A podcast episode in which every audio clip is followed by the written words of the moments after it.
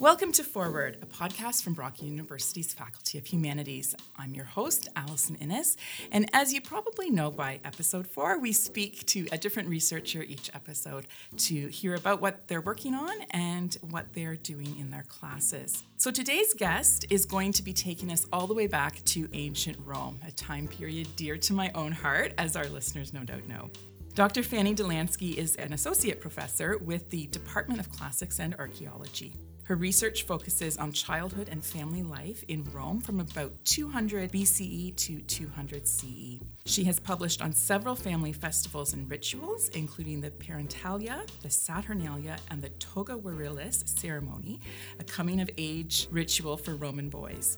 Her work has also looked at evidence for children's play, including dolls, and how ideas about play intersect with ideas of gender identity and education. So, welcome, Fanny. Thank you, Allison. It's great to be here. Now, did I get the pronunciation of all those festivals right, or close enough? close, close, close enough. Yeah, that was great. It's been a, it's been a few years since uh, since I've had the occasion to to read some Latin terms aloud. So, I wanted to start our conversation today just asking you how you got into classics and what it was about the history, the culture, the language of uh, ancient Rome that really sparked your interest. Absolutely. It's a question I get asked um, often when people know that I'm a professor of, of Latin and Roman history. Um, so, I think there were two really sort of decisive points in my childhood. I've wanted to be wanted to be a classicist from the time I was very young, which is unusual. So, the first concerns um, Latin. Um, as a child, I was studying French and also Hebrew and my parents had gone through the school system in Quebec and in Montreal, and so studying Latin was not mandatory, but it was it was an elective. And so my, both of my parents had studied Latin, and they had lots of old Latin school books and dictionaries kicking around our basement. And so I became curious about the language because of its connections with French and also with English. So one one side of my interest comes through the language, and then I think probably in the early '80s when I was um, you know maybe somewhere between seven and ten, National Geographic published two issues that focused on the eruption of Vesuvius. My grandparents had generously gifted my sisters and, and me with a subscription. And um, I remember this arrived, and one of the issues had on the cover a skeleton of a woman with her jewelry, and the caption on, on the front page said, The dead do tell tales. And inside the cover were things like carbonized loaves of bread and a child's cradle that you know that had been charred in the eruption and money and all sorts of, of evidence for daily life. And so that was for me really kind of my my entree into social history and and then i studied as an undergraduate and um, just kept going from there. And what about the roman family and childhood in particular so it's it's interesting. Those were not actually topics that I'd, I'd always been interested um, in the study of, of social life, um, and I suppose the the family kind of tangentially, but really as an undergraduate, I was interested in women's history. It was kind of the the, the real rise of, of interest in in women in antiquity in the '90s. And when I started my master's degree um, at the University of Victoria, I was working with Keith Bradley, who's an eminent Roman social historian, um, an expert on Roman slavery, the Roman family, and Roman childhood, and um, in my second year, I was going to be writing a, a, thesis. So towards the end of the first year, he asked me, you know, what do you want to work on for your project? And you know, I floated some ideas, and he said, well, you know, nobody's worked on this coming of age ceremony, this toga virilis ceremony, and why don't you go away and, and spend some time investigating it? And so I did, and I came back and I said, you know, like this is okay, but doesn't it doesn't really speak to me. I don't really want to work on this. And he wasn't he wasn't thrilled about that response. And uh, he said, okay, we'll go, you know, go and, and research something that you know interests you and come back and we'll we'll see where this goes. And so I spent several weeks working on the preliminary research on a project related to soldiers' families in the Roman world.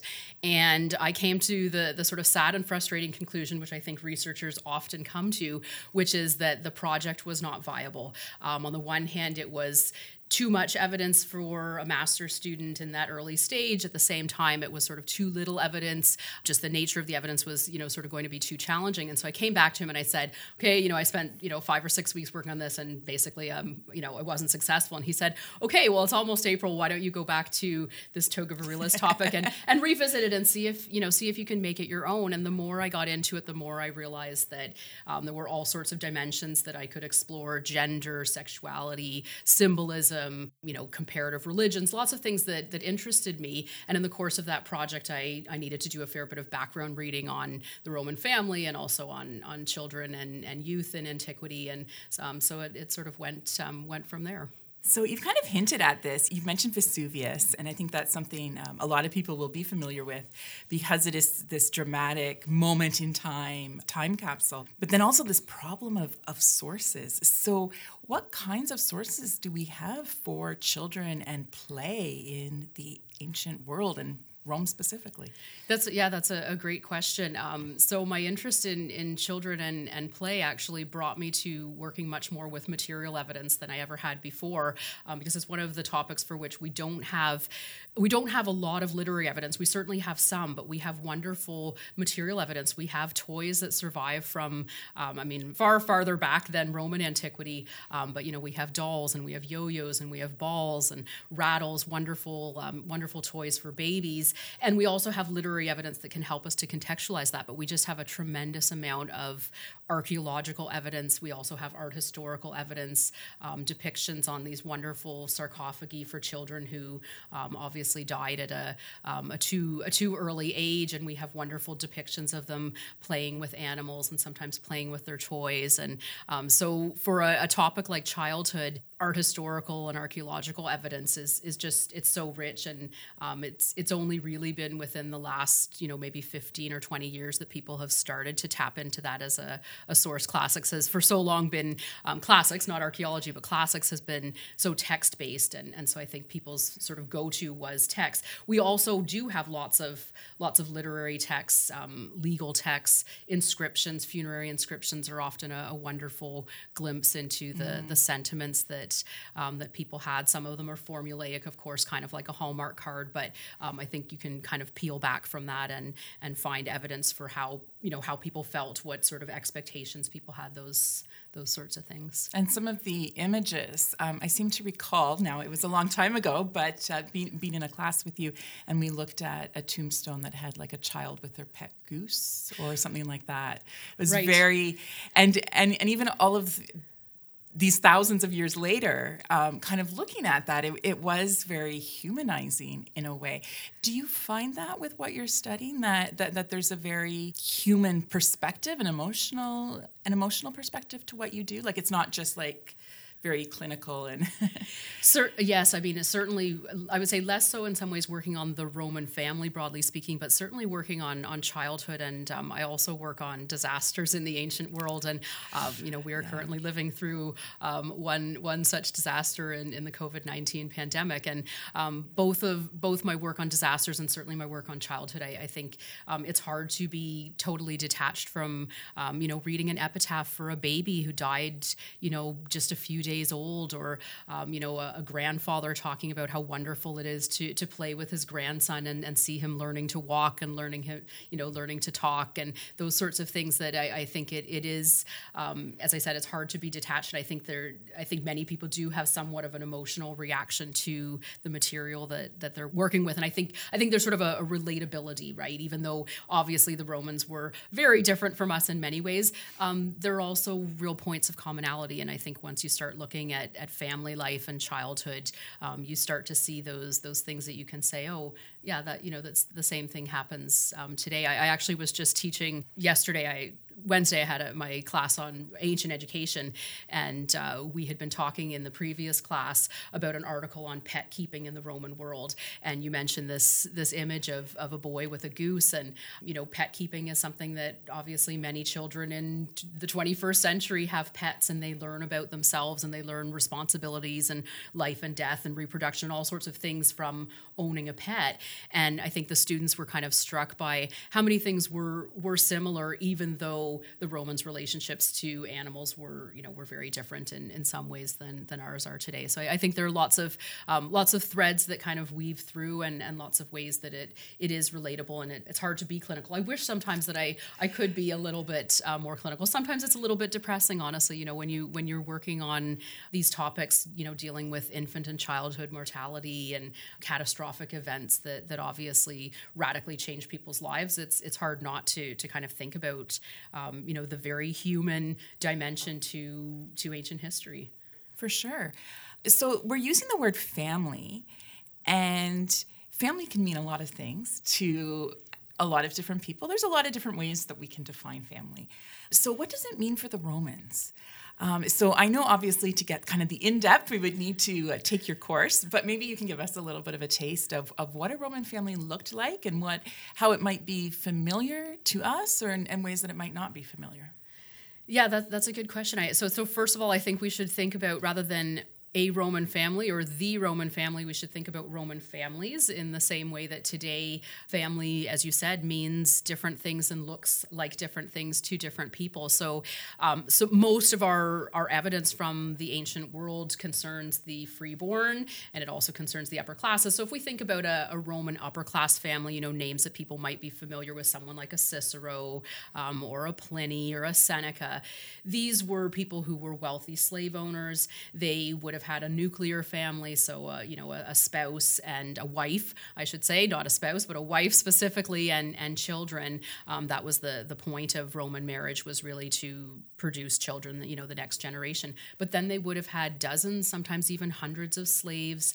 They would have had free dependents, and they would have lived in a household with those slaves, with their children, sometimes with, as I said, you know, people who were former slaves. So a very different, I think, configuration, obviously, than most of us are used to. The nuclear family was not unimportant, but again, people thought about family. The upper class family is really a household because the slaves are ubiquitous and, and they're so essential to, to daily life. But once we move further down on the social scale, that's where you start to see that family meant all sorts of things to all sorts of people. And so um, when you look at things like funerary inscriptions or inscriptions that relate to commemorative festivals, I've worked on the Parentalia, which was a, a nine day long commemorative festival. And what we find farther down the social scale is that people didn't have, they weren't wealthy and they couldn't you know they couldn't rely on the same structure that the upper classes had to have an heir or maybe multiple heirs to have all of these dependents.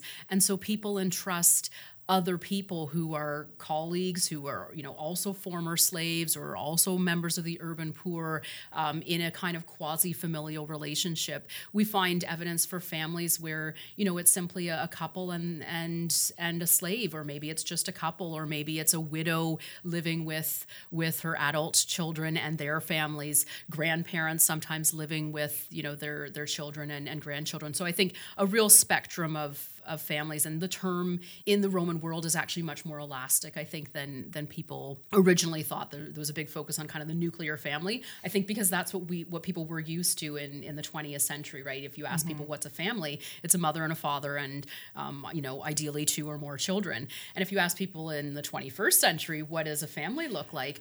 I think you get all different kinds of answers, right? Blended families, individual households, circles of care. Yes. Rather than like family trees. Like there's different, yes. different perspectives. Absolutely. So yeah. we're very much, I think, yeah. we were very much influenced by the Roman elite, right? These you know longstanding senatorial families where the nuclear family and particularly producing sons um, was a big part of, of what they how they envisioned family. But then you start to see once you kind of peel things away a little bit that family is something different. Even if you look at someone like cicero he talks a lot about basically what seems to be raising his children with his brother's children. He talks about the children in a collective term. They're our children. It's it's not your son Quintus, it's our Quintus, right? And so you again you start to see that well maybe family isn't maybe we've imposed this rigid idea of family comprising certain individuals in certain settings and and that for the Romans maybe it was actually much more fluid, maybe it was more situational because they also used adoption as well and even as a, adults they would use adoption in political senses. Right i mean adoption if you lacked a male heir generally not adoption of of women I mean, it certainly was a practice, but not adoption in, in this in the way that today people adopt, not formal adoption. Um, and at the same time, there was fostering of children. We have um, again, we, we need to kind of expand what you know what we think about in terms of relationships because there are all sorts of of quasi familial relationships where people are raising children that are not their biological children, but there's some kind of relationship. They're not necessarily slave children whom they own there's some kind of other relationship there and so lots of different strategies i guess for for people not to be alone for people to pass on their property to people as you said to have some sort of means of care as as they grew older So, what about families for enslaved people? Do we have, I mean, I suppose funerary inscriptions would probably be our primary source for that. Like, what what did those families look like? Because presumably those families could be the the biological family could be split up very easily. Absolutely. So you're right on all accounts. You know, our, our best evidence for family life among the enslaved are funerary inscriptions. Um, sometimes they tell us a little bit. Sometimes they tell us a lot. Um, most of the time, it's more on, on the side of you know sort of minimal information. But we we find slaves you know forming romantic unions, producing children, having close relationships. But you're right that that certainly the the life of any enslaved person in the ancient world um, was precarious, and so families could be split up. Um, slave owners didn't hesitate it seems to to sell a parent a child to separate individuals and so i, I think this must have been a, a, very challenging existence we certainly find evidence for what seems to be slaves living together within a household for a long time and, and kind of cultivating some sort of family life. Um, unfortunately, outside of funerary inscriptions, we don't have that kind of evidence because of course our most of our literary works that survive are by freeborn elite males who were not interested in writing about these sorts of things. And and the evidence that we have from former slaves who write tend not to write about their experiences as slaves.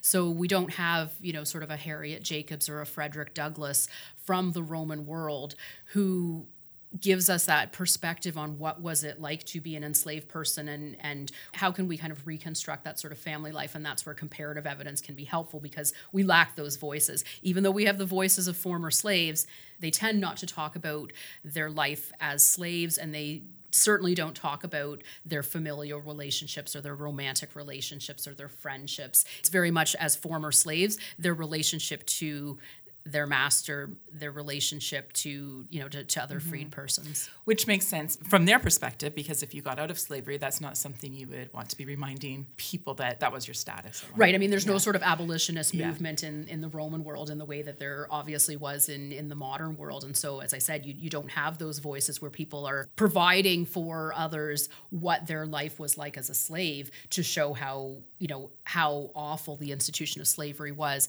you don't have that in the roman world so people have kind of closed the door a bit on that part of their life and, and now they're focusing on you know the next phase. Yeah but even once they were freed, they would still continue, in many cases, wouldn't they, to have some kind of relationship with their former master as a patron? Is that with the master as a patron, yeah. right? Uh, former slaves owed services to to their master, um, to their now patron, and um, you know, slavery is such an interesting institution in the Roman world because I, I think as modern viewers looking at this, I think it's easy for us to say that, well, you know, as soon as somebody was manumitted, as soon as they were freed, of course they they'd want to have nothing to do with this institution. How could how could somebody who'd been a slave, for example, go on to own slaves him or herself? Mm. And what we find is that it's it's a complicated relationship, and so former slaves owed services to their patrons former slaves sometimes marry their patrons, both men and and women. Um, they can some of them continue to have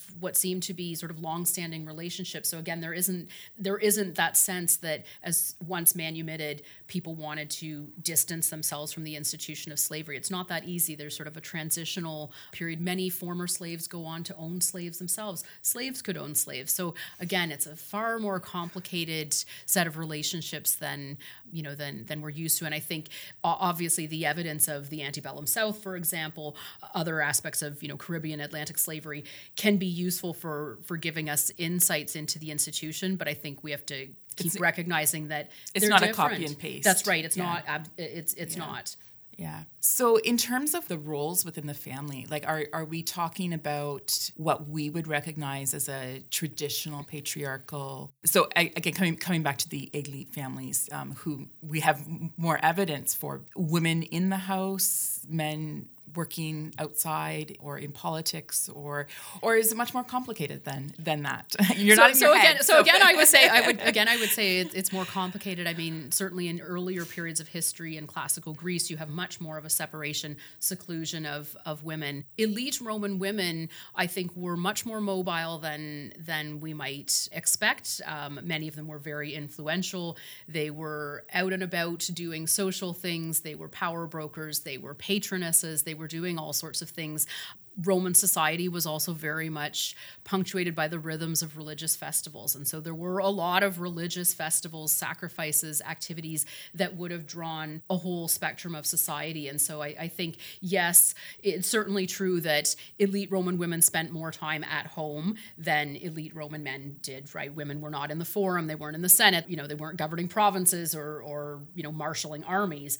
But I think that they had very active social lives. And elite Roman women tended not to do a lot of the hands-on childcare that a modern woman might well do. Even an affluent modern woman today who might have a nanny or um, a housekeeper probably still does a, a, you know a certain amount of, of that kind of hands-on childcare. In an elite household, it was typical to have slave child uh, minders, nurses, cradle rockers, pedagogues who would then take the the boy to school. Um, you know, a whole a whole host of individuals who would do much of of the work of of parenting. Um, and there are all sorts of debates about you know because of that were elite parents kind of emotionally distant from from their children and did they not really care because they had this this whole um, you know kind of mini mini army of of slaves um, looking after their their children. It's a it's a, a difficult question yeah. To to grapple with. So I have so many questions. Um, I'm trying to pick which one to which one to ask next. But uh, just coming back to childhood, when we're talking about children, for the Romans, kind of what age range did they consider a child a child? I've heard people posit the idea that childhood today is is a much longer period of life maybe than than it had been in the past. And I'm just wondering if that's something that holds true for for the Romans.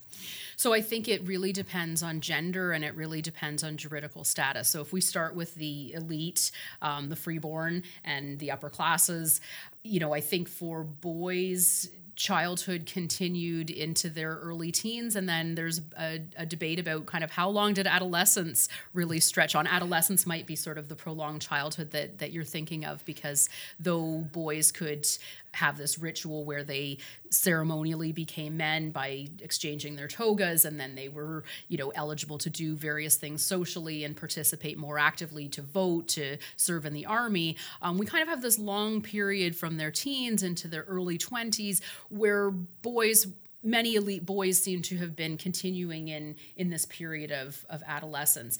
Um, for elite girls, many of them would have been married in their early to to mid teens, certainly by their later teens. And so, if we think about childhood, um, you know, I, th- I think we have a very different kind of perspective there. For the lower classes, and certainly for slaves, I think I think it sort of depends on what what do you think childhood entails. Um, you know, for a slave, they would have been working from the time that they were quite young, or a freeborn, um, a poor freeborn individual, or a former slave probably would have been involved in in earning you know earning their keep as it were but that doesn't mean that they weren't enjoying aspects of, of childhood. So it's it's hard to kind of put an age range on it especially because we don't have the same sorts of rigid markers that we have in a modern society. So school was not compulsory. At a certain age kids didn't have to go to school though many did. Um, so we don't have the, those same kind you know to, to be able to say well childhood ends at you know at at 13 or 14 when you begin high school or when you do do this or we need to do that. We don't have that. Even this coming of age ceremony had a flexible age range. I was just about to ask when when did that happen? Uh, so from the evidence that we have, it seems that most boys tended to take the toga to to have this ritual coming of age um, between the ages of 14 and 16. But we know that some boys it was a bit younger. Particularly, much of our evidence concerns the imperial family, and of course, what happened um, in the emperor's family uh, was not. You know, there, there are a lot were lots of motivations motivations behind um, giving a boy the toga earlier or later. So we have boys in the imperial family who were as young as 13, and we have boys who are 18 going on 19. And you think, well, probably, you know, some, something a little bit, you know, strange is going on there. But most boys, it seems that it was somewhere between the ages of 14 and 16. If you think about maybe comparative religious ceremonies, a bar mitzvah, for example, in the Jewish tradition, occurs for a boy at 13 occurs for a, a, girl's bat mitzvah takes place at 12 so that's a much it's a defined age you know yes people might flex it but there's a set age when that happens. Um, so even even you know with this coming of age ceremony we have much more kind of fluidity and it seems from the evidence that we have that it depended um, often not on the boy but on the father and on other circumstances what was going on politically you know what when was an opportune time to announce to the world that you had a son who had come of age and was now going to continue the family name and, and the glory of your of your family um, so a different a different kind of situation so uh, so you mentioned that young girls would be well i say young because by today's standards it would be extremely young um, being married at 13, 14. What was the expectation for for the boys? Um, at, at, what age would they be expected to be marrying and uh, producing a family? So within you know the the senatorial elite, so that's the very top echelon of society, right? Three hundred senatorial families, and then we have you know a, an, an, elite group um, within that. Those boys probably would have been marrying in their early twenties sometimes a bit later for a first marriage. So we have, you know, we have a considerable age gap even at a first marriage for an elite girl, you know, let's say somewhere in the neighborhood of 15, 16, earlier for some girls for sure, maybe a bit later for others, but let's say kind of mid teens. But boys certainly a fair bit later. Um, and then once we move down the, the social scale, both girls and and boys are marrying a bit later. So sub elite girls may well have married in their late teens, which I think again might seem young still for us today but is not as young certainly um, as marrying at 14 or, or, marrying at, at 16 or for a boy you know let's say marrying in his early 20s or his his mid um, his mid 20s yeah, and you did mention the imperial family as well, and and and um, Augustus had very clear ideas of of family and what he felt a Roman family should be. Do those filter down beyond the elite? Some of his ideas about about family. I mean, certainly because we're we're dealing with a patriarchal society, some of those ideas I, I think existed regardless of juridical status, regardless of, of social class. It's harder to kind of access that sort of information because, again, so many of our sources are elite males. And so how do you, you know, how do you know whether the ideology professed by an Augustus or, you know, a subsequent emperor was really being kind of taken on by um, by other classes? It's, it's hard to to get at that, but um, fair enough. But I but I but I think but I think that you know the sort of the the basic structures, the the gendered expectations um, for men and and women, and and obviously um, you know Rome was a highly stratified society on the basis of juridical status, right? Whether you were freeborn or a slave or a former slave, and then once you mix class into that and, and wealth, um, it, you know, even more even more stratified. So then, um, and again, this is, would be different for girls and and boys, as as you've already alluded to, in terms of education. They're presumably being educated and trained to do very different functions in their future family and in their society. Right, for sure. I mean, we have much more information for the education of boys, but it um, it does seem that even among the upper classes, that girls received a fair bit of elementary education. Um, there was a tendency there among the elite for kids to be educated at home with private tutors. There are interesting debates that I think would maybe resonate with with listeners in terms of concerns about when you send your your kids to school. Is the class going to be too big? Is the teacher going to be able to manage it? Is your child going to get enough individual attention? And then there are concerns also about you know what's the environment like? Is the teacher a, a good teacher? Is the teacher a morally sound um, individual? And so girls, upper class girls and boys probably were receiving a fair bit of the same education you know through their early years let's say from kind of you know 6 or 7 until maybe they were 10 11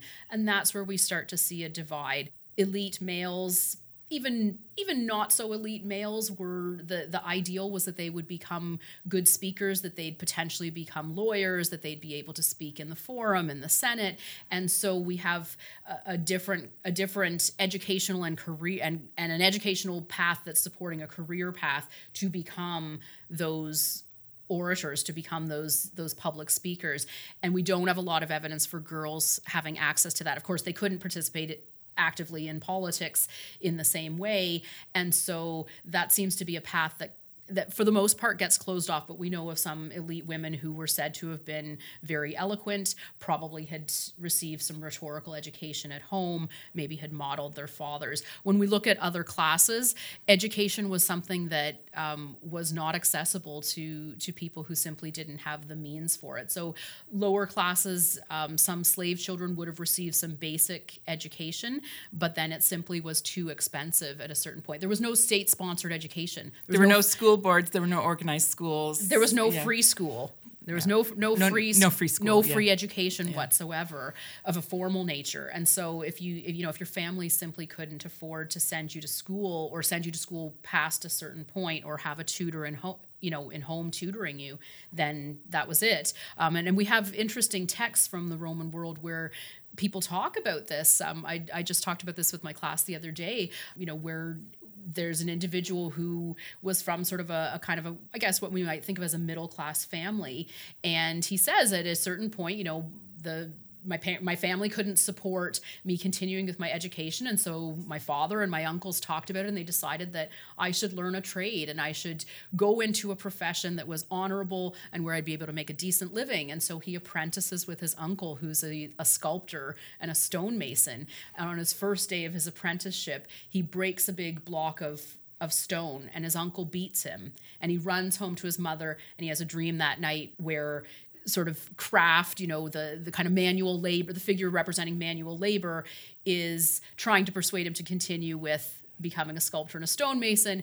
And the figure that represents paideia kind of cultured learned education she's trying to persuade him that no no he should find a way to continue his studies. And i'm sure that this that this happened that um, average children especially boys were kind of presented with this unfortunate crossroads where they couldn't afford to continue with their studies even if they wanted to. Some found ways to do it, and probably many had to go into some sort of um, perfectly respectable profession, but not necessarily one that involved higher education. Yeah. So I wanted to come back to religion because you have been talking about some of these festivals and i know that you do look at religion as part of your research. You also supervise some master students who have i know who have worked on on roman religion. And um, again religion is one of those words that we might think we know what it is but it might be very different for for an ancient roman. Um, so i was wondering if you could kind of explain to us a little bit about what roman religion looked like and is it something that would be familiar to us today, or is it a very different idea of religion? So I think that it would look very different to to most people today.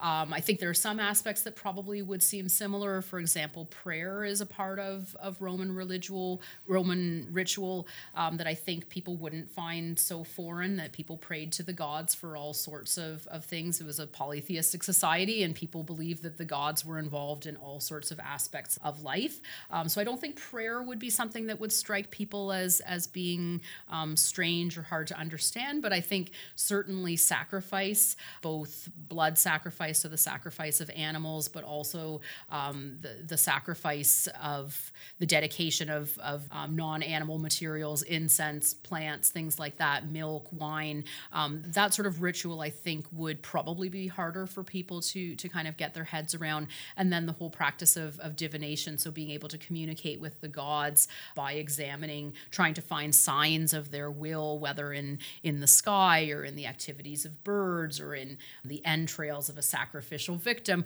I think that's where that's where Roman religion starts to to feel like something that is is very different. I think from most people's uh, knowledge or or personal religious practice in in a modern context. I think the festivals, even though you know what comprise the festivals, I, I think people would probably find well they you know they they don't do those sorts of things. There's certainly elements I think that are similar. Um, most Roman festivals involved feasting, and I think that that's something that is is common to most religious traditions. I mean, obviously there, um, you know people celebrate uh, religious holidays that don't involve that don't involve any any eating but i think there are a lot of a lot of holidays that do. There are a lot of cultural holidays. You know you think about something like thanksgiving which may be religious for some people but i think for many people is not. And it centers around a big feast um, right? And and people come together. And and so i think the the kind of the ability of religious ritual whether it's something small scale or certainly a festival to bring people together who have a common purpose in in being there um, I think people would find that interesting and, and I think familiar. We have a little bit of evidence for festivals being times that were kind of fraught when you had all of your family come together. And um, there's one there's one Roman festival where uh, the poet Ovid tells tells people that you know basically all of the dysfunctional family members should should stay away, right? And he and he enumerates he enumerates the people who shouldn't be coming to the party because this is a festival. It's called the Charistia, and it's supposed to be about um, you know kind of good goodwill and um, you know family affection. And so you don't want the people who are going to be squabbling and causing dissension to come to you know to come to this this festival. So I think I think I, most people probably have a list of of of uh, family members to avoid at uh, you know the especially when they get into the wine and the uh, spirits.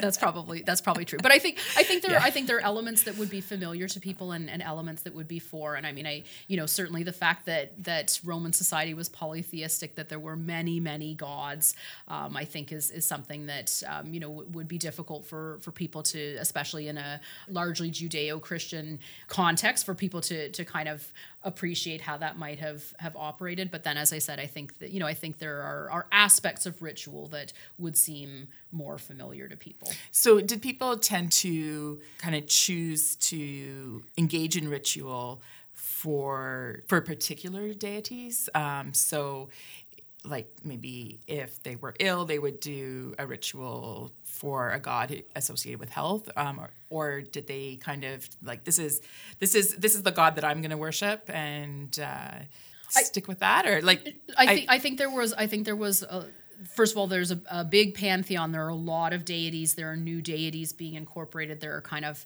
um, you know, sort of modifications of, of gods that exist in other parts of, of the Roman world who are kind of brought into the pantheon.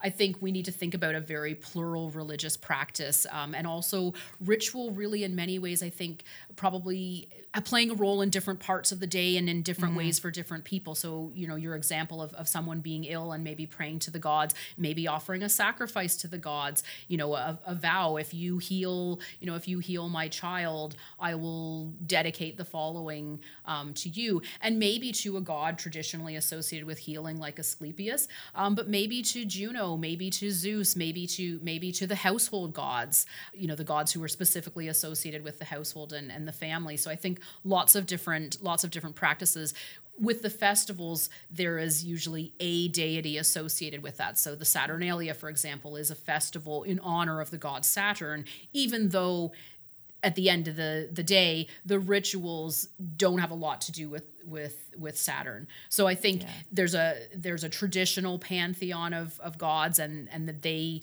really kind of play a prominent role in particular festivals, civic festivals, official festivals. But then I think on a personal or, or a household level, people were worshiping all sorts of gods in different ways for you know for for different purposes sometimes individually sometimes as the household i think it's it's a it's a sphere where women certainly were i think more active um, and and independently active than we might have thought previously. Um, nothing to stop a woman from making a vow to to the gods or performing um, a ritual on her own, in addition to maybe something she did with her husband or did with you know the whole household. And Saturnalia is an interesting festival. That is the one around the winter solstice. Right. Um, so near Christmas, I, um, and that one in, involved kind of some role reversal as well, didn't it? Right. So scholars have often argued on the basis of again elite sources who who really promoted this notion that it was a total role reversals and slaves became free and free became slaves. Um, and when we look at the sources, the reality seems to be certainly um, what I've argued in, in my own research on the Saturnalia that we need to be thinking about a, a more limited um, degree of role reversal or, or sort of a, a maybe a graduated or graded graded reversal. Certainly, this was the biggest year end holiday for slaves. They had many more freedoms than they would have had at other times. They were allowed to do things and and not work as much as they did previously. But just as on, you know, plantations in the American South, somebody had to cook the big Christmas feast and it wasn't the master and the missus who were doing it. And so we have the same thing happening in the Roman world that yes, this is a holiday that um, privileged slaves allowed them to to have freedoms and and leisure that they didn't have at other times. There's lots of of room for slaves to continue working. Um, there's a notion in some of the sources that there's a bit of resentment by elite masters that yes, they're going to let the slaves have this holiday, but you know when it when it ends, it's back it's back to to the usual um, routine and and some you know some hints that maybe even in the course of the holiday not all masters seem to want to spend time with their slaves, right? Again, we're sort of presented with this kind of idealistic picture that everybody's there together enjoying the revelry and enjoying these loosening of the norms. Um, but then we have sources like Pliny who talks about how he has this luck, what would today we would call a luxury villa, you know, a huge, a huge country house. And one of the things that he says is great about it is that he has this room where it's practically soundproof for him and he can go and continue with his studies and doing what he wants to do while his slaves are enjoying the Saturnalia party. And he says, like, he doesn't kind of muscle in, he doesn't encroach on them, and they don't encroach on him. And you know that's i think a good example of probably what happened in many elite households where people wanted to honor honor the day and maybe honor the spirit of the holiday, but only to a point that was comfortable for them. I'm thinking of some of the scenes that we've seen uh, in Downton Abbey or in The Crown, where there's this uh, a token dance with the head of the household and you know the butler the butler and the housekeeper and and but then they kind of go their separate ways and the staff carries on because you know it's kind of like having a party with your boss right, i guess right, right? like it, it, there's there's power the power dynamics are still there i mean even even with the the feasting which was the the central part of of the saturnalia ancient sources record various configurations. Sometimes they involve slaves and masters eating together. Sometimes it's the slaves having a meal on their own. Maybe they're served by the master one source says they should be served by the master's children right? So again I, I, think you know this kind of trying trying maybe to to honor the the spirit of the holiday but people not necessarily as you said you know it's not comfortable it's not comfortable for employees to to have lunch with the boss necessarily. Um, and and so we we kind of have hints of that from ancient sources about how slaves felt. Um, there there are some sources where slaves talk about the fact that when the master's away it's sort of it, you know that's when they really kind of can relax and let loose. And so you think well maybe people were just as happy not to have lots of elite masters owned multiple houses with multiple slave staffs. Well obviously you couldn't be in five uh, five different properties at the same time. And so maybe for those four households where the master and his family were not going to show up for the saturnalia maybe the slaves were just as happy to not have a big party and just carry on with what they were doing because they didn't have to deal with the discomfort of this kind of artificial right it's it's a temporary period where people can let loose but it's really art i think it was very it was very artificial yeah, it sounds it sounds like it's um, as complex as our idea of Christmas. Like there's just so many ways of of celebrating and so many different factors and so many different different activities and traditions and and, and that kind of thing. So it's really diverse and not not necessarily as homogenous as would be convenient at times, I suppose, in in textbooks. I, no, I think you're absolutely right. I think diversity and complexity are, are, probably the the bywords here because you know we're again we're presented with these idealized pictures from ancient sources, and most of these religious most of the religious festivals I work on, the sources are fragmentary, and so you're kind of having to pull together from lots of different sources to create basically a composite picture, a mosaic. Well, when you create that, you don't know what really happened. And again well what ha- what happened in the provinces? What happened in a smaller household? Um, what happened when the master was away? What happened you know we have sources like cicero talking about being away with the army during the saturnalia. Well i don't know did his wife and his children carry on without him? Um, so i think i think you're right that what we're presented with is often one picture that is is not necessarily reflective of what would have happened in in such a diverse large empire so I want to explore this idea of sources a little bit more because I know relatively recently you published a source book, textbook on the Roman Roman family was it specifically on the city of Rome on the city of Rome. City of Rome, thank you. And a source book is a textbook that brings together translations of pieces of text on particular themes and kind of groups it. It's a it's a, a convenient tool for for professors and, and, and students to kind of engage in that without having to you know track down hundreds of different documents. So obviously somebody has to translate some of those sources and that takes us to the question of latin and the study of latin. You see where i was going with that? Um, so obviously you had to learn latin at some point. Um, listeners know i have i did my classics MA here, and I, I had to learn Latin. I, I, I remember very well learning Latin. Um, Latin has a reputation of being very difficult and a lot of hard work, as does fairly uh, ancient Greek, I suppose. Um, so I was just wondering if you could talk to us a little bit about about why why we need to study it um, if we're going to understand the ancient world. And you know is this reputation of latin as a dead language and kind of irrelevant? Is that really fair? And i think i know how you're going to answer that but anyway I, would like to hear your so so first I, I think i think it's a i'll start with the misconception that latin is a dead language. Language is always the key to understanding culture. Um, there are still people who speak Latin, and even though there are not a lot of people around speaking the language, if, if sort of people define a, a, language being living on the basis of people continuing to use it, then certainly people continue to, to use Latin.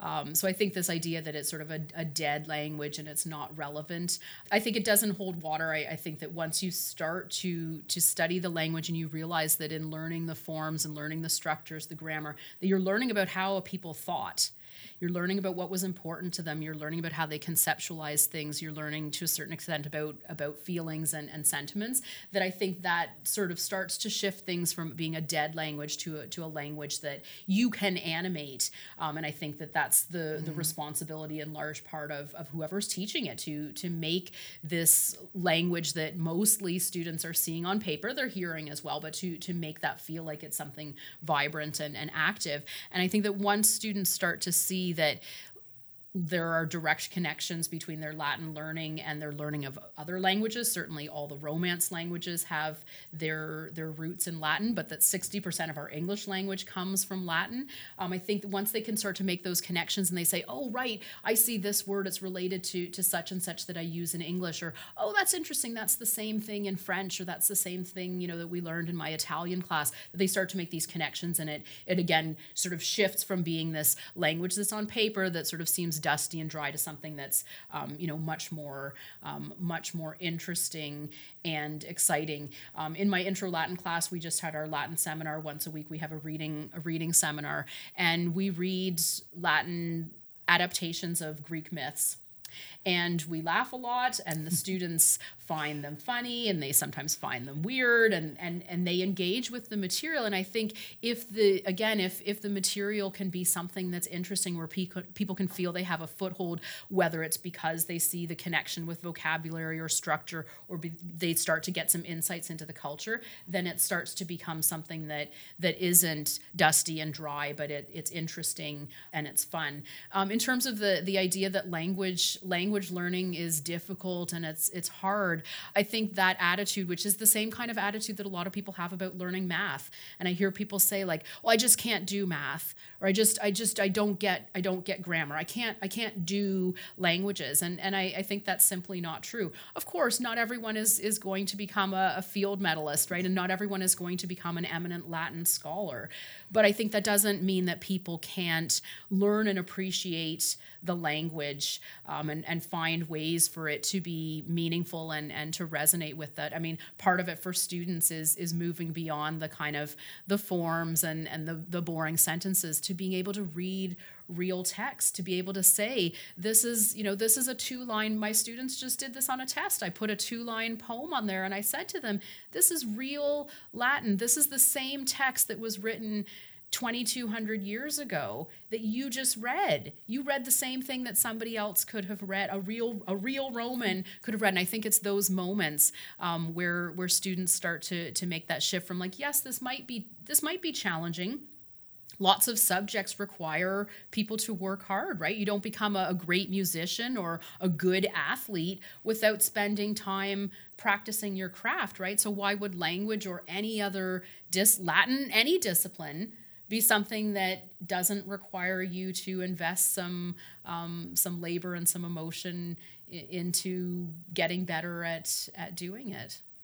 And I found too, from my own experience, maybe not so much in the moment, but certainly as I progressed in Latin classes and, and, and even afterwards, it gave me insight into the whole translation process because that is what we were doing. And there's like we even take it for granted today like on google right? Like it'll like google chrome will like translate a page for you. And and and and we kind of think of it as like a one for one substitution. But so often it is so much more complicated than that because the story of english and the development of english has all of these as you were saying all of these different ideas wrapped up with it. So it doesn't necessarily have that one for one word it's not just a substitution. Right, and I, I, think uh, beginning Latin students, I'm, I'm always struck by it doesn't matter how many times I, I love teaching intro Latin, but it doesn't matter how many times, what the class is, which book I'm using.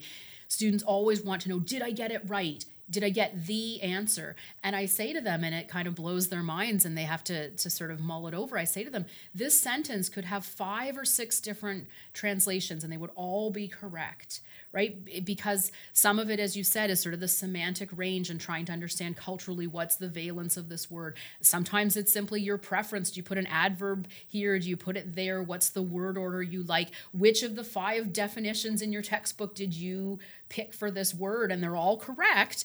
In context, maybe one is a little bit more of a natural fit, but you're not wrong for choosing that one. So I think students get very hung up on the right answer, but you're right that translation, I mean, it's a process and it's an art. And the the further, the more comfortable you get, I think, with a language, you get to that point where it no longer feels like this kind of constantly sort of scary unknown endeavor that am i going to get to the right answer? That then there's there's sort of the joy in grappling with well maybe i want this word or maybe i want that or maybe it's this or i don't know there's more than one interpretation to to this. Grammatically this could be more than one than one thing. And then you start to to have that um, kind of deeper engagement with the text. And i think that's um, that's the really fun part part that you're starting to understand how how people thought you bring your knowledge that your knowledge of the ancient world, your knowledge of the modern world, your knowledge of language to the process of translating, and then you you realize that, as you said, it's not necessarily this kind of one to one correspondence. Yeah, and listeners who are curious about that, I mean, they you could just look at several translations from the past, you know, century and a half of something like Ovid and see how. Um, there's there's one that, that I'm thinking of right now that I've got a copy of, and it's done in a very um, let's get the spirit of the poetry and not what would these people have said or these characters have said in contemporary language. Right. And then you think of some of the ones like uh, particularly the older ones that are out of copyright and you can find online, and they're like these and thous and f's and you know, and uh, the, you know it's it's very much it's it's very formal and very structured, and and uh, they're still translating the same original text. but they come up with two completely different products. Right, and I think I think that's something that that for students, not so much in in Latin or ancient Greek classes, but in other classes and classics, that, that's something that they have to to kind of come to terms with. That not every translation is a great translation, right? As you said, an archaic translation that's available in the public domain might be technically accurate, but if it if you can't understand it because you don't use that kind of archaic language, then how is your reader going to to understand it? Similarly, you know there are texts that um, excellent scholars have translated where they've tried to make them very, you know, very relevant for a contemporary audience, and sometimes people say like, uh, you've kind of pushed that a little bit too far because that's not doesn't match up culturally. The romans wouldn't have thought about something that way or they wouldn't have expressed it that way. And so i think there's you know there, there's kind of a, a continuum but it's hard sometimes for students especially if they don't study Latin or Greek to know is is this a translation that's okay? Like it's a translation that I got online or it's a translation that I got from the library. But then to to kind of do that work of assessing whether it's um, whether it's a good translation, whether it fits the whether it fits the purposes, right? Mm-hmm. And translation is a you know a whole um, art and and yeah. sort of discipline and you know unto itself. But it is a great exercise in in thinking about some of those some of those cultural I want to say cultural baggage, but like the cultural connotations that come along just with the words that we use and what it says about us as much as what it says about the source. Right, and I, and I think those are the those are the kinds of conversations that you know we sometimes think about beginning language as something that oh you know you, the students don't know anything and everything is new and you can't you know kind of get into these discussions and um, we just did this in my intro Latin class um, yesterday. We were translating the word which in English we would translate it as as virtue virtus and and I said to the students that inside of this Latin word is the vir. It's the it's the man. It's the Roman hero. It's a word that is very much bound bound up with ideas of masculinity and and excellence. And so it's not the same as our english word virtue right? We use virtue in english. Mm-hmm. i think mm-hmm. we apply it to to women men. It's it's not gender specific. It's not age specific. It's not class specific. Um, but virtus is something that operates differently in in latin. And so you know it was sort of a, a moment where they could see that again the language is the key to to learning about the culture and the the two are intertwined. And once you start understanding the language you start understanding the culture culture. So I want to talk a little bit more about teaching. I mean, I, I, I could talk about translation for a while, but uh, for our listeners' sake, perhaps, um, I want to move on and talk a, talk a little bit about your teaching. I think it's fair to say that you have a reputation as being a, as being a very caring instructor and somebody who takes who takes pedagogy um, very thoughtfully. You've had uh, an award at Brock. You've had an award from the let me get this right, the Classical Association of the Middle West and South, which is one of the big classics associations in North America. A, a finalist rather than rather oh, than oh, a finalist. But, okay. That, but that's okay. Well, you know what? It doesn't matter. It's still a big organization, and it's you. still something to be a finalist in that. Um, so, could you tell me a little bit about what motivates your teaching. I you've already kind of hinted at it, but like what is it that you that that you love about teaching? What makes you so excited to teach, you know, first year first year Latin and all of these other courses?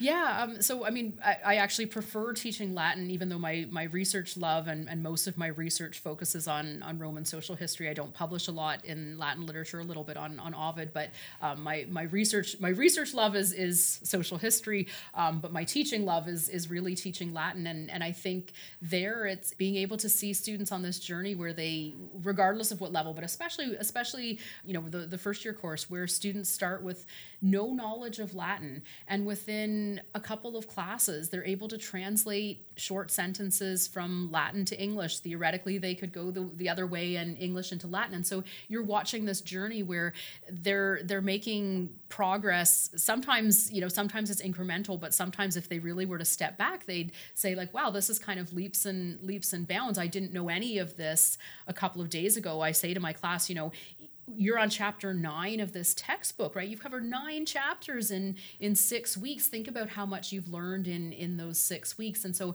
being able to see them have those kind of eureka moments where um, they make this connection themselves, where things start to come together. And of course, once students can can work with the original, you know, they they're sort of yes, there's there's there are the declensions and the conjugations, and being able to create the paradigm, and that's wonderful. But it's really being able to see work with the language in action, and when you see students being able to translate and they have these moments where they they got it and they're they're really excited because it's coming together. And as I said before, you know, they're reading a piece of real text that's existed for, you know, over 2000 years. And um, just sort of watching watching that that journey is great. Being able to help not everybody has natural aptitude for language. And so um, for me it's super rewarding when a student has struggled and um, they nail a quiz or they nail a quiz within the confines of for them what nailing a, a, a quiz is. And um, it's really it's really great to have you know sometimes the the most enjoyable students that i've taught have not been the students who are getting a's in the class. Maybe they're the students who are getting c's or the students who are getting b's but who have a terrific attitude and they love coming to class and they say like this is my favorite class or i just you know i really i really i really like you guys. And uh, though I wish intro latin was a big class. Um, one at one time it was you know i used to teach 54 students in in a section. Um, now i have 18 um, at the same time when you have 18 students you get to know all of them. I know everybody's first name and last name. I know their handwriting.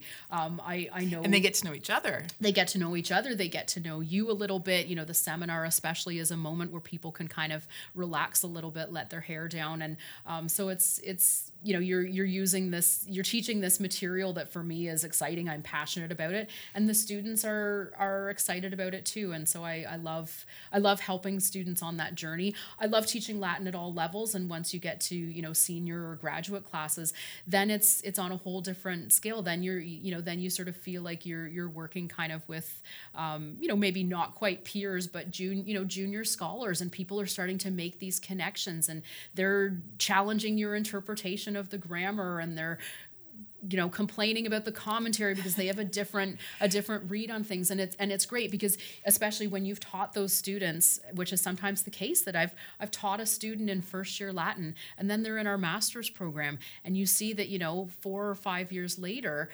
they've gone from not knowing the language at all to being able to to work with it in an advanced scholarly way i mean it's and and that you played a part in in helping them on on that journey um, it's it's great yeah I wish our listeners could see your face as you're talking about Latin because your your your your love and your passion for teaching it really really does come across. But I am curious to know: um, Does Latin improve your Wordle score? I don't know if you play I Wordle. do play Wordle. In okay. fact, I, I actually, actually, Allison, I play Wordle in English and I play Wordle in Spanish. Um, I don't think I don't think Latin helps with either English or Spanish Wordle, but Latin definitely helps when I watch Jeopardy and Latin helps when I play Scrabble. Uh, my family's a big Scrabble playing family, and and so I, I think even though my parents studied Latin in, in high school, you know, they they gave that up when they got to university, and so I have I think I have the edge there. But I think I think Latin really pays off with Jeopardy. There are a lot of Jeopardy clues that are are Latin Latin based, and and then you know of course classical mythology plays a role too, and that's not my strong suit.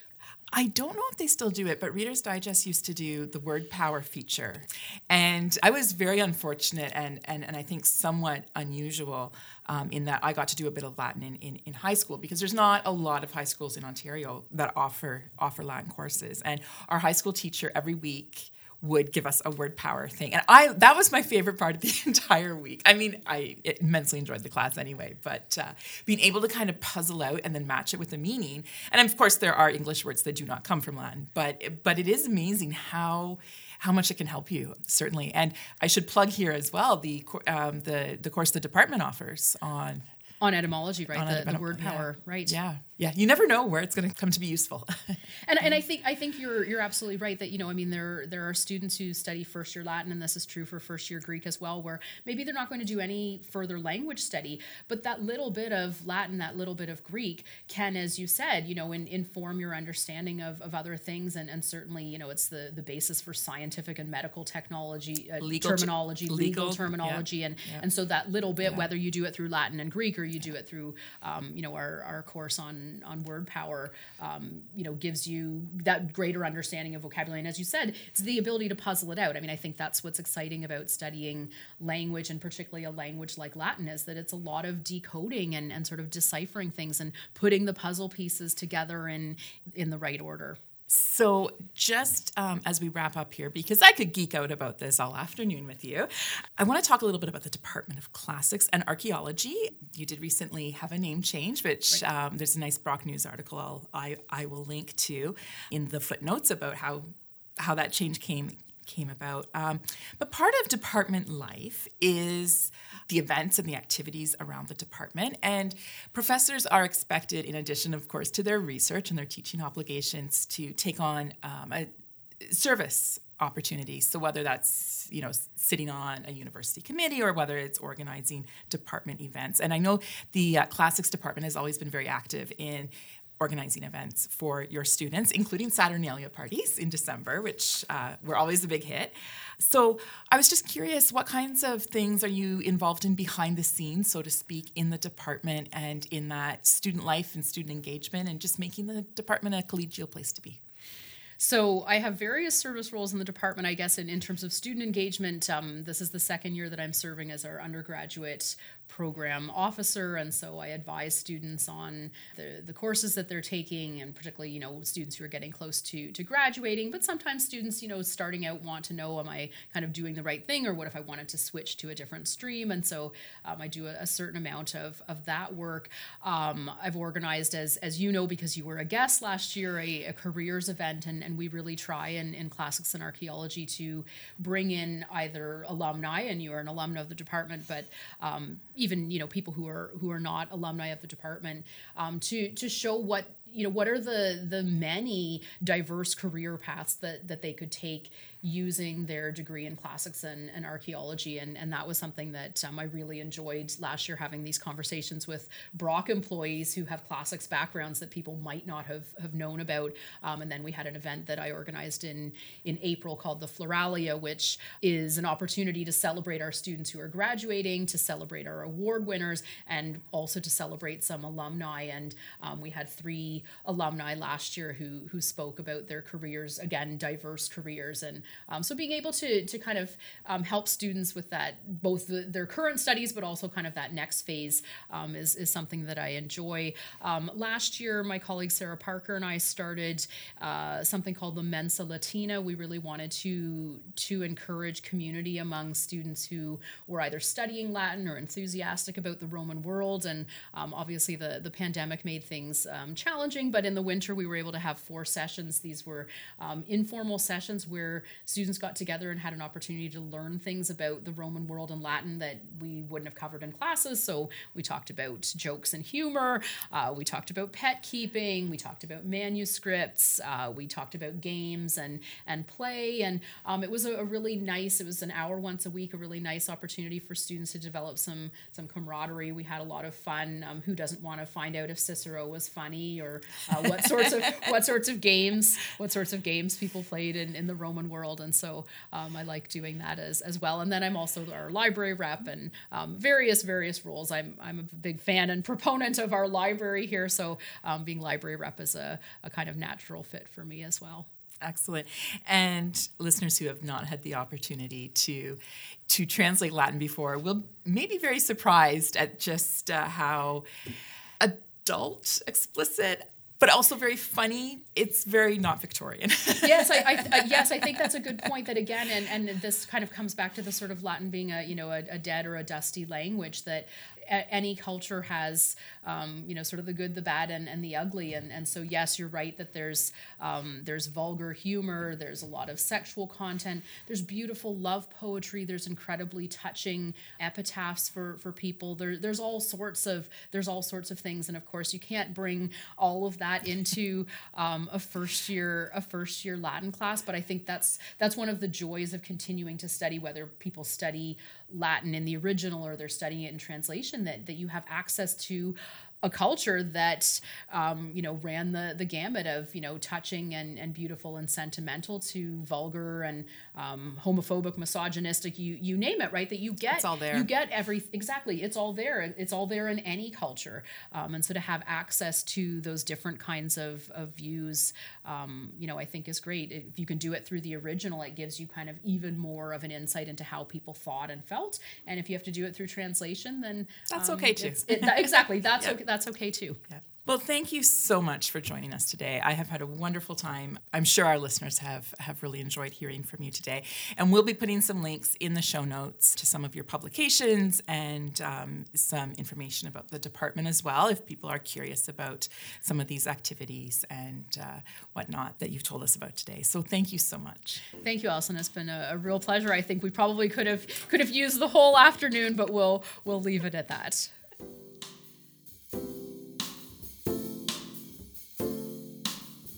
Thank you for listening to Forward.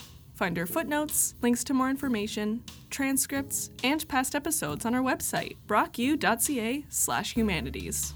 We love to hear from our listeners, so join us on Twitter, Facebook, and Instagram at Brock Humanities. Please subscribe and rate us on your favorite podcasting app so you don't miss an episode. Forward is hosted and produced by Allison Innes for the Faculty of Humanities at Brock University. Sound editing is by Serena Atella, and theme music is by Khalid Imam. This podcast is financially supported by the Faculty of Humanities at Brock University.